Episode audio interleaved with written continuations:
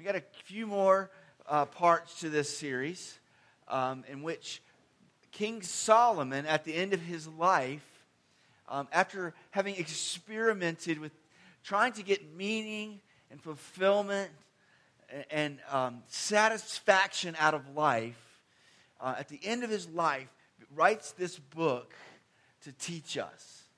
And so uh, some have questioned why would this be in the Bible? This is a, a book that just seems pretty depressing. I mean, if somebody's struggling maybe with suicidal thoughts or just struggling with, with life in general, you might not want to point them to Ecclesiastes. Because uh, sometimes you just want to say, you know, Solomon, do you need a hug? You know, or a Xanax, Xanax or something of that sort, uh, or Tic Tac. I don't know. Um, but so, we're in uh, Ecclesiastes chapter 9. We're going to read down uh, verse 1 through verse 12. And so, if you would, hear the word of God. But all of this he laid to heart, examining it all. How the righteous and the wise and their deeds are in the hand of God. Whether it is to love or hate, man does not know, both are before him.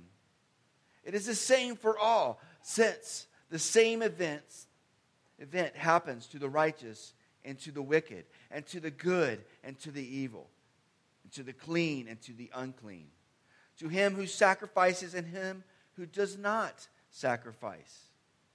As the good one is, so is the sinner. He who swears is he who shuns an oath. This is an evil, and all that is done under the sun, that the same event happens to all. Also, the hearts of the children of man are full of evil, and madness is in their hearts while they live, and after that they go to the dead. But he who is joined with the living has hope. For as a living dog is better than a dead lion. For the living know that they will die, but the dead know nothing, and they have no more reward. For the memory of them is forgotten. Their love and their hate and their envy have already perished, for, and forever they have no more share in all that is done under the sun. Go, eat your bread with joy, and drink your wine with a merry heart, for God has already approved what you do. Let your garments always be white. Let not oil be lacking on your head.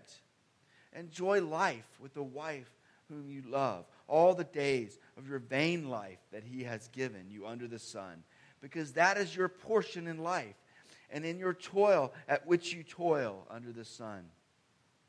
Whatever your hand finds to do, do it with your might, for there is no work or thought or knowledge or wisdom in Sheol to which you are going.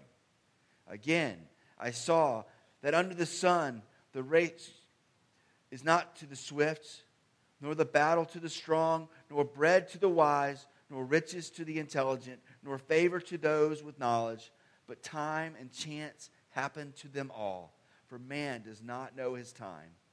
Like fish that are taken in an evil net, and like birds that are caught in a snare, so the children of man are snared at an evil time when it suddenly falls upon them. Let's pray. Heavenly Father, we thank you so much for your word. We thank you um, that you have given us these words from Ecclesiastes um, that we might learn from him. And so, Lord, I pray this morning we would hear from you, that you would challenge our hearts, that you would, which would teach us, uh, particularly the good news of your Son, Jesus. And we pray this in the name of Jesus. Amen. So, Solomon writes this book not as philosophical musings. He's not, he's not a ninth grade or a, a, a freshman class um, philosophy teacher teaching us about the meaninglessness of life or anything like that. Solomon is teaching us wisdom. He's, this is practical wisdom stuff. And what he's really doing here throughout this book, in my opinion, he is giving us a series of wake up calls. And we've said a wake up call is a person or thing that causes people to become fully alert to an unsatisfactory situation and to take action to remedy it. It's something that happens, something said, something, an event in which it gets our attention and causes us perhaps to make a change in how we view the world, how we are doing things, how we. Some people call this a tipping point. But whatever you call it, Solomon is giving us a series of harsh words to give, get our attention. And so this week's wake up call is no less harsh than ones that we've seen already. And the wake up call this morning is wake up call, you are going to die. As a matter of fact, we all are going to die. Now, I, am pretty sure this is not news to you. Most of us have clued in that none of us make it out of this life alive. That, that all of us, at one point in our lives, are going to face the inevitable.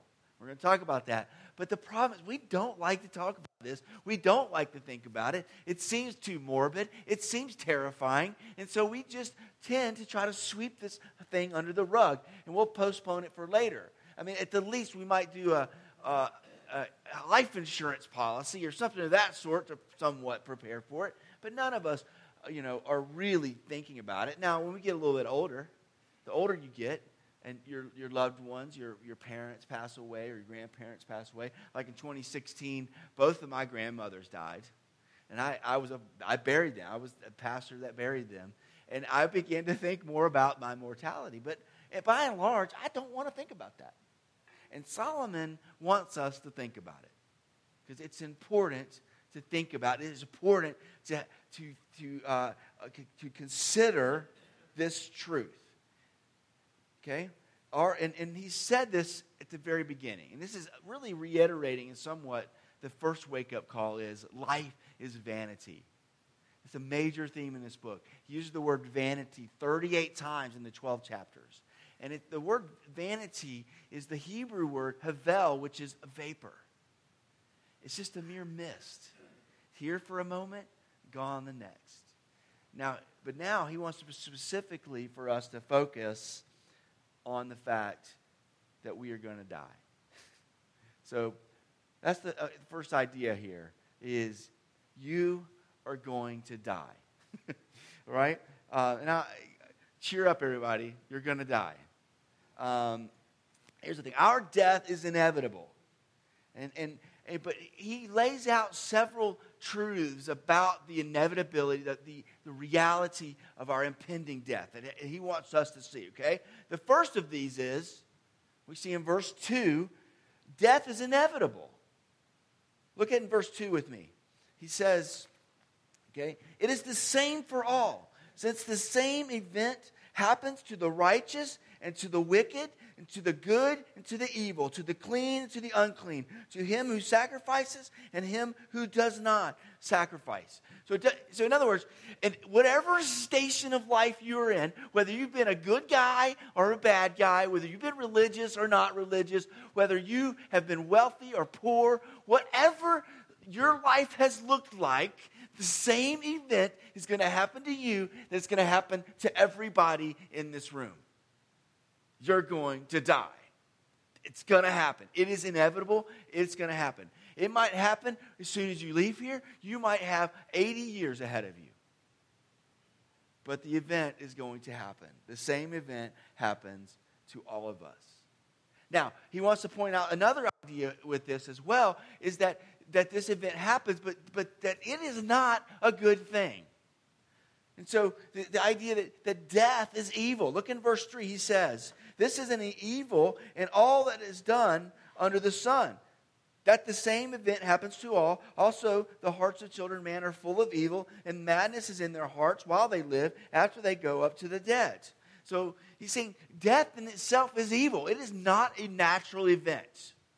And we know, and Solomon knew, the words of Moses back in the Old Testament, you know, at the beginning, that death was not something that was naturally created by God and was not declared, ever declared good, but death was the result of Adam and Eve's the rebellion, humankind's rebellion and sin against God. So evil is, is, is in itself not natural and bad. And this is where we got to be careful because our world in facing death, kind of has two extremes. In one extreme, death is we sentimentalize it. Oh, they went to a better place. You know, they'll be remembered. You know, we have like a little slideshow and it looks pretty and all this stuff. And we kind of sentimentalize the idea of death. Um, on the other side is that we are terrified of it. We avoid it. We don't want to have anything to do with it. We don't want to talk about it, and we run from it. And these are the two extremes. And uh, I would say there's a, a healthy middle to say that death is not a good thing. Death is not natural. However, we'll talk about this a little bit later, it's not the end. That we have a hope. And this is what Tim Keller calls having a hopeful pessimism in death. But see, it's not that death in itself is itself is evil for sure, and death itself is a bad thing. But but here's the thing: is, is how death works. Is what Solomon wants to get at here. Is that death is indiscriminate of how good you are or how bad you are in this life. Because we said last week, you know, why do good things happen to bad people? The reality is, we should ask the question why do good things happen to all of us bad people? And that's the reality is, none of us really are good. But the reality, if you look at it and you look at death and you see how death operates, we have to say death is a terrible thing. You know, when, when, when teenagers' lives are taken from them so early, even a few weeks ago, you think, this is not right. This is not natural. Um, a guy named David Gibson, in speaking about dying and dying well, as he called it, he says this about death. To die well means I realize death is not simply something that happens to me. It happens to me because I am a sinner. I realize, in a sense, I caused my own death. To die well means I realize every time I see a coffin, it preaches to me um, that life is broken and fallen and under the curse of death, and I am a part of it. It means I realize that I am not owed three score years and ten by God. It is only by His mercy that I am not consumed today.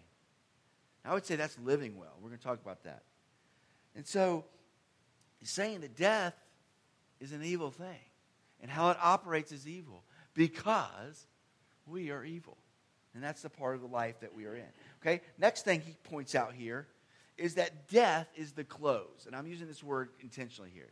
Death is the close. Look in verses 4 um, through 6 with me. He says, For he who is joined with all the living has hope. For, the, for a living dog is better than a dead lion for the living know that they will die, but the dead know nothing, and they have no more reward, for the memory of them is forgotten. Their love and their hate and their envy have already perished, and forever they have no more share in all that is done under the sun. What he's trying to say here is when you die, your life is over. Any opportunity to do something, to think something, to hope something, to live something, to do it. It's over. It is the close. The chapter is over. It is done. There's no do overs, is what he's trying to say here. And that's why, because that's why he uses this analogy. It's, it's better to be a, an alive dog than, an, than a dead lion. Now, we like doggies. I have a little French bulldog, and we call him Prince William, and he's a very regal dog, even though he's small of stature. Um, he is uh, very large in personality, and he, he kind of runs our house halfway at least. Um, but that isn't the dog he's talking about here. If you go to the Middle East, even today, dogs kind of run wild, and they're nasty, they're mean, they're, they're, they're mangy, they're ugly, they're stinky. They're just not something you want to cuddle up with, right? And so that's the dog he's talking about. This like a mangy old mutt is what he's talking about. And he's saying it's better to be a mangy old mutt than the idea of this regal lion. So it's, it's better to be a mangy old mutt that's alive than the regal lion that's dead. Why? Because at the end of our life, the chapter's over. It's, the life that we had is gone, it's over, it's done. It's no more. And he wants us to see that, that life is part of that vapor, that short lived thing, and it, it will indeed have an end. It has a close. Um, and so you go to the New Testament, you see the same idea reflected. Hebrews chapter 9, verse 30, uh, 27, it says, It is appointed for man to die once, and after that comes judgment. And so, what Solomon is getting at here is say, Your life, the moments you have, are, are, are precious, and there is an end to it. Death is inevitable, it's an evil thing, yes. It is a cause because of evil and death and, and, sin in our lives, but it is also the close of our life. There's no redos, there's no second chances. Okay, and that's where he's getting us to here. Is everybody cheered up yet? Okay, now he's going to make it even better.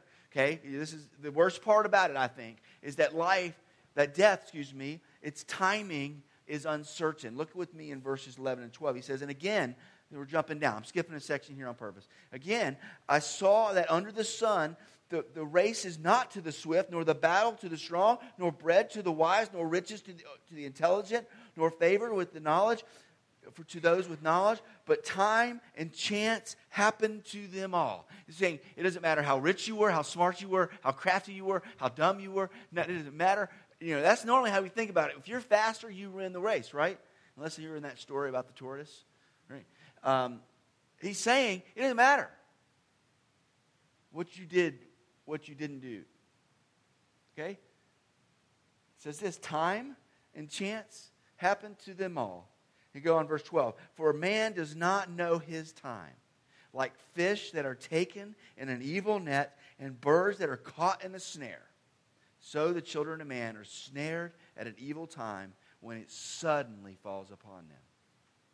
Now, some of some people have a chance to get ready and prepare and so on. I don't care. I've, for example, my uncle had um, he had throat cancer, and we, we were waiting for him to die for over a year or two. I can't remember. I remember at the end of it, we, we stopped praying that he would be healed and pray that he would go quickly. We've gotten to that point. But even when he died, it was like, takes your breath. It's, it's that moment. You just, it was finally came, you know, and it's, it, death does that, doesn't it? It always comes sudden. It, it, it, and so he's saying, none of us know the moment of our death. None of us know because it comes when it wants to come. And so, in light of this, in light of the fact that we're all going to die, it's inevitable. It's an evil thing caused by the sin and death of this world, and it's the close of our life. It's the end of the, the chapter, and we have no idea when it's going to happen. How should we live in light of that? How should we live? And, that, and that's what he gets at here in the center portion of this passage. How should we live in light of the fact of death? So, how should we live? We need to live accordingly. If all this is true, we need to. And so he, he, he gives a surprising answer, I think. Now, uh, we, we structure our paragraphs differently than they did in the Hebrew language. We like to do a, a, you know, a topic sentence, and we support it with the supporting idea. Hebrew language, very often, they would couch their main idea right in the center of the, of the art of their, of their section or passage or whatever. And that's what he does here in verses 7 through 10. So read with me in verses 7 through 10. Is we read, you got it for me? All right. Okay. Go eat your bread with joy and drink your wine with a merry heart. For God has already approved what you do. Let your garments be always white. Let not oil be lacking from your head. Enjoy life with the wife whom you love all the days of your vain life that he has given you under the sun, because that is your portion in life and your toil at which you toil under the sun. Whatever your hand finds to do, do it with all your might, for there is no work or thought or knowledge or wisdom in Sheol to which you are going. So live accordingly. You're going to die, so live accordingly. Live in light of that reality. Now, um, he, he kind of answers in a way we might not expect, right? He's, we might think he would say, freak out, despair, plan, you know, start trying to figure out ways we can not, we can avoid this. And, you know, that's normally our response. Let's figure out ways we can try not to think about this. Let's try to figure out ways we can prolong this. we can keep ourselves safe and secure and whatever. And, we, and we, we, that's our normal response to this. And his is go eat and have a good time. I, can't help but think of a, a, movie, one of my favorite movies. A young uh, professor goes to teach a classroom full of young men uh, English and literature uh, and trying to get them to realize the importance of the moments of their lives. He takes them into the main hallway of the school, into this trophy case. And he says, and, he, and in this trophy case, there's p- p- old pictures of form of class, classes that had gone on before. And he said, Look at these guys in these pictures. They look a lot like you, don't they? They, they probably had the same dreams, the same aspirations, the same hopes, the same whatever that you do. And guess what? Now, they're fertilizer for daisies. They're long, long gone. And he said, I wonder if they maximized, if they, if they were able to make out those hopes. Were they able to, to live those dreams? And he says, draw close. He gets all the students to get real close because I want y'all to hear. Listen. Listen to what he's saying. And it's carpe. Carpe diem. Seize the day. Seize the moments while you have them. Y'all, y'all remember this? Seize the day. Because life is short and you are going to die one day. Now, it's a very pagan, we already talked about this early on, that this is a response to the idea that life is short is that we would we, that life has really no meaning outside of god is that we would create meaning we'll grab it and white knuckle it and we will be like the existentialist who creates meaning in the face of meaninglessness and how just absurd that becomes and that's I, I, don't want us to go there. But I think what um, Robin Williams' character in Dead Poet Society definitely points us to is that life is short, that we it does end, whether we like it or not. And so, what does it look like for us to seize the day? Okay, however, I, I would like to add to this because he's not just, I think what Solomon's doing here isn't, he's not just leaving us with just do the best you can and hope for the best. Kind of idea. What he's saying is, is we need to seize the day, but then maybe add a, a, another Latin phrase to it. So, carpe diem, seize the day, coram deo, before the face of God. That we would live our lives not just struggling, doing it. Like we've, Solomon's already talked about the futility and pointlessness of trying to suck meaning out of this life at, uh, in itself.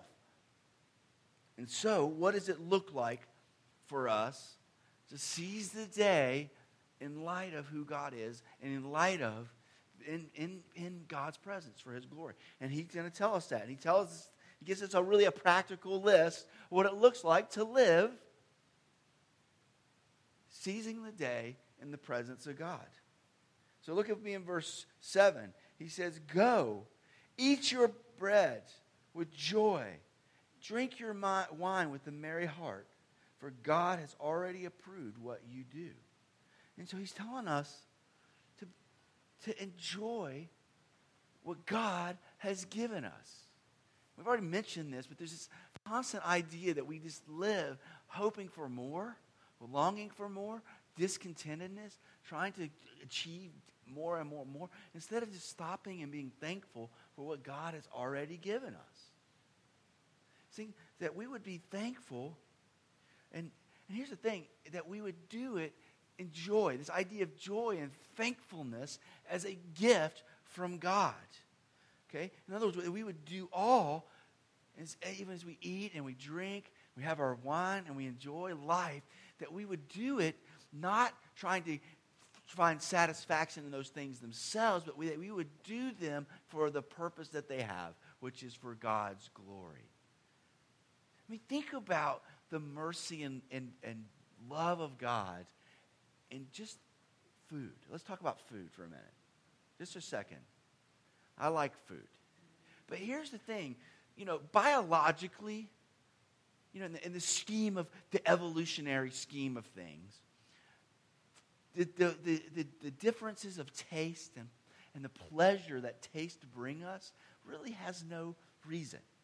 All we really need is be able to see and smell and discern enough that food won't kill us and that it will nourish our body to keep moving. Have you ever noticed that a lot of um, other creatures that aren't human, some humans, um, will eat anything?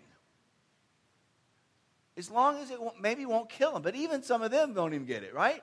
That's, but that's all you need for your, the survival of the fittest, to, to perpetuate your species, is not to eat something that kills you. But why would God create food and the, and the varieties of taste? And why would He give us the range of taste buds in our bodies and so on, so that we could taste, you know, the difference between double chocolate ice cream and not chocolate ice cream?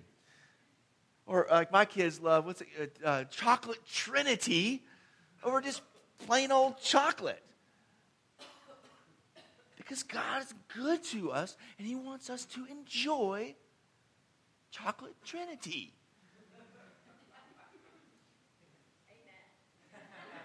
Yes right now here's the problem though the problem comes when we when the pleasure itself becomes the end.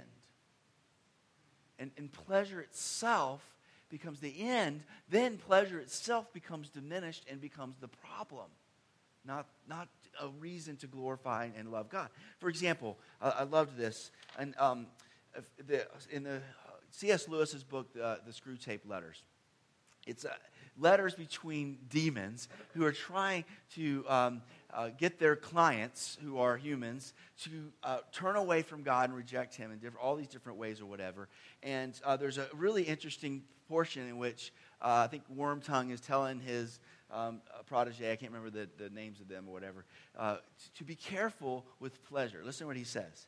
Never forget that when we are dealing with any pleasure in its healthy and normal and satisfying form, we are, in a sense, on the enemy's ground. That's talking about God. Okay, I know we have won a mini soul through pleasure. At the same time, it is God's invention, not ours. And he goes on to talk about how they've tried. The demons have tried to create pleasure, but they really haven't done, been successful yet. Say, he made the pleasures. And all our research so far has not enabled us to produce one pleasure. All we can do is encourage the human to take the pleasures which our enemy has produced at times or in ways or in degrees which he has forbidden. See it?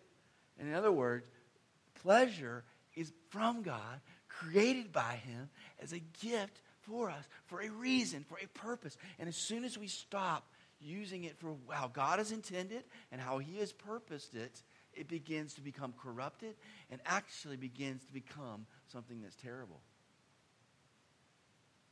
And that's so, but what he's saying here, Solomon is saying here is eat your bread with joy, drink your wine with a merry heart. Why?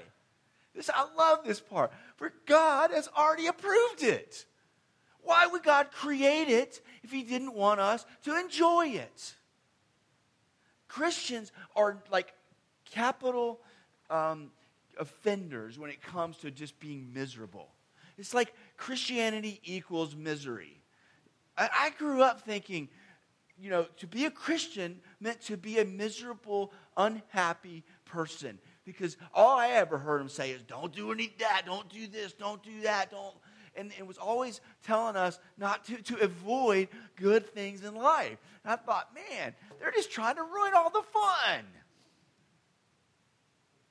And they had it wrong. Because God wants us to enjoy life. He wants us to enjoy it for, in, its re, in the right context for the right purposes. Now, let's go on. So he says, enjoy and be thankful for the good things in life. Then, verse 8, he, sa- he, he says this Let your garments always be white, and let not oil be lacking on your head. Okay, now this is not an advertisement for uh, dry cleaning or doTERRA. Now, if you're a doTERRA advocate, um, that's cool. You can do that. Okay? Essential. This is not essential oils and like, you know, whatever. Okay? These, this, a little different context here. Okay? what he's saying is, is, okay, first of all, keep your garments white. And in the ancient Near East, actually the, the Middle East even today, it's such a dry, hot, arid climate the idea of keeping your garments white was a very practical idea of keeping yourself cool in the hot, dry, arid sun. Okay, and then secondly, this idea of keeping oil upon your head is, is kind of the twin ideas that, you know, it's, it's, you know, in the dry, hot, arid sun and, and climate of the Middle East, is you would keep oil on your body so that you're, you wouldn't dry out and crack and bleed and do all these other things. So, what he's basically saying is take care of yourself. So, some would say, Oh, I'm just going to die anyway. Give me a donut. They're good. Yum, yum, yum, yum. You know, I mean, like, my kids, you know, like, ah, who cares? You know, I can have a couple beers extra because I'm gonna, I'm gonna die anyway. You know, no, he's saying, you know, you know, seize the day, live and take care of your body as if you're to live forever. Live because He's given this body and this life to us as a gift. And so, if taking care of yourself is doTERRA, cool. All right? And so, this it's kind of counterintuitive. You think, oh, He's going to say, you know, just live it up and party it up. Don't do No. You know, take care of your body, take care of yourself. And that sometimes that means denying our, the pleasures. Sometimes it's a barbell which I'm feeling all over me today. Okay? So take care of yourself. Verse 9, he says, Yes.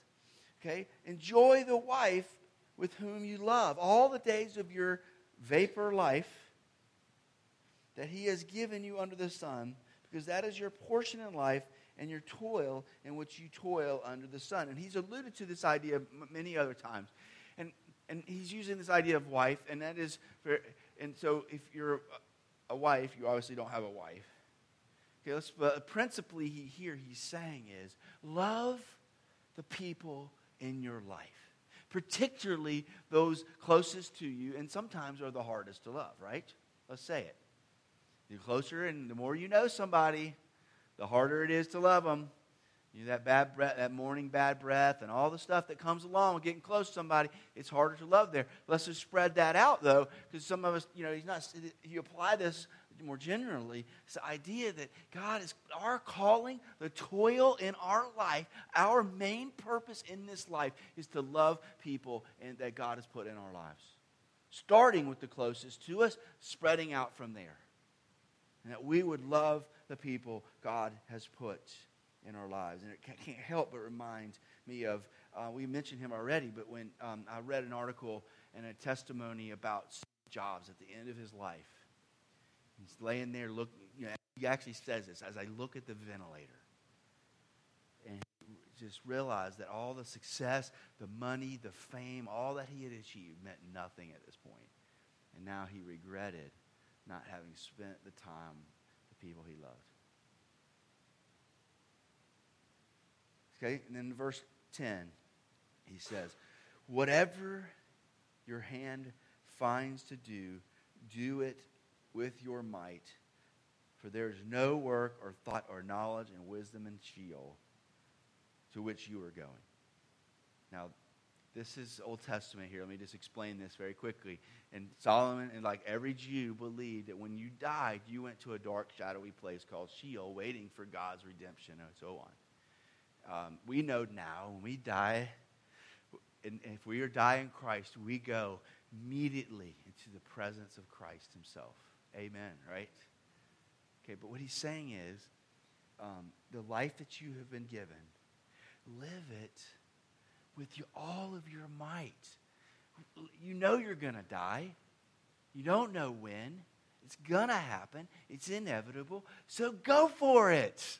Enjoy it. Go with, live it with abandon. Go after it. So, in light of the impending and inevitable death, we should all live life to the fullest and with abandon for God's glory. John Piper talks about this. He says, Don't waste your life. You know, God is not going to usher you into the kingdom saying, What was your golf swing like? How many shells did you collect? You know, are the illustrations he used. You know what I mean? Like, how many promotions did you get? How, how big was your house? None of that is going to matter in your life. How, most of us are, are so worried about our lives and so worried about where it's going. We're afraid to just live them and go for it. Take some risks. I, I love there was a um, pastor named, um, uh, what was his name? Uh, Francis Chan. He gave a sermon, and he, had, on, he was giving a sermon about this very idea. And on the stage, he had a balance beam set up. And he was like, Can you imagine if you went to the Olympics or to a, to a um, gymnastics competition and the, the, the, the, girl gets up there, the competitor gets up on this balance beam, and instead of just going for it and enjoying and, and going with it with abandon, instead, like, falls down on it, hangs on, and says, I, I want to be safe. You know, I don't want anything bad to happen. We, I mean, we would laugh the person off, or we would be really embarrassed for this person because he's like sitting there hanging on. That's what we do. We're like, oh, we got to be safe. You know, we don't want to cause, you know, cause any trouble. We don't want anything like this. Instead of just living our life for God's glory with abandon. And I don't know what that means for you guys specifically, but most of us are just trying to be safe and comfortable and avoid any kind of problem. But here's the thing death coming no matter how safe you play it, no matter comfortable and calm you try to keep your life. And so here's the thing. Oh, death is the end of our life here under the sun. The good news the gospel is that for those who are in Christ, though this chapter is ends, the chapter is closed, it is not the end of our story. Now, we need to realize that this is the chapter we're in, and it, when it closes, it's done. There's no, there's no repeats, there's no do overs, anything like that. But the good news is that God has destroyed death itself. That by sending his son Jesus to live a life fulfilling all the covenant demands we could never live out, and to die a death, paying the penalty for us breaking and rebelling against him, in that death and him being raised from the dead three days later, he has destroyed and done away with death forever. And we have that hope. And so we know that whatever happens, no matter if my life is only, you know, 20 minutes away to an ending, 20 years, I know it's not the end of the story. I know there's, a lot, there's another chapter. And so he, the larger question becomes what does it look like to live my life knowing it's going to end, however, it never ends? So here's some questions for you. Are you ready to die? We, we at any moment need to ask ourselves if I die on the way home, am I ready? Am I ready to meet Jesus. And let me just tell you how to be ready. It's very simple. It's that you've believed, you've trusted on what he has done. You trusted on his work on the cross, forgiving you, declaring you righteous, and making you a son of daughter of God. And you've received that free gift.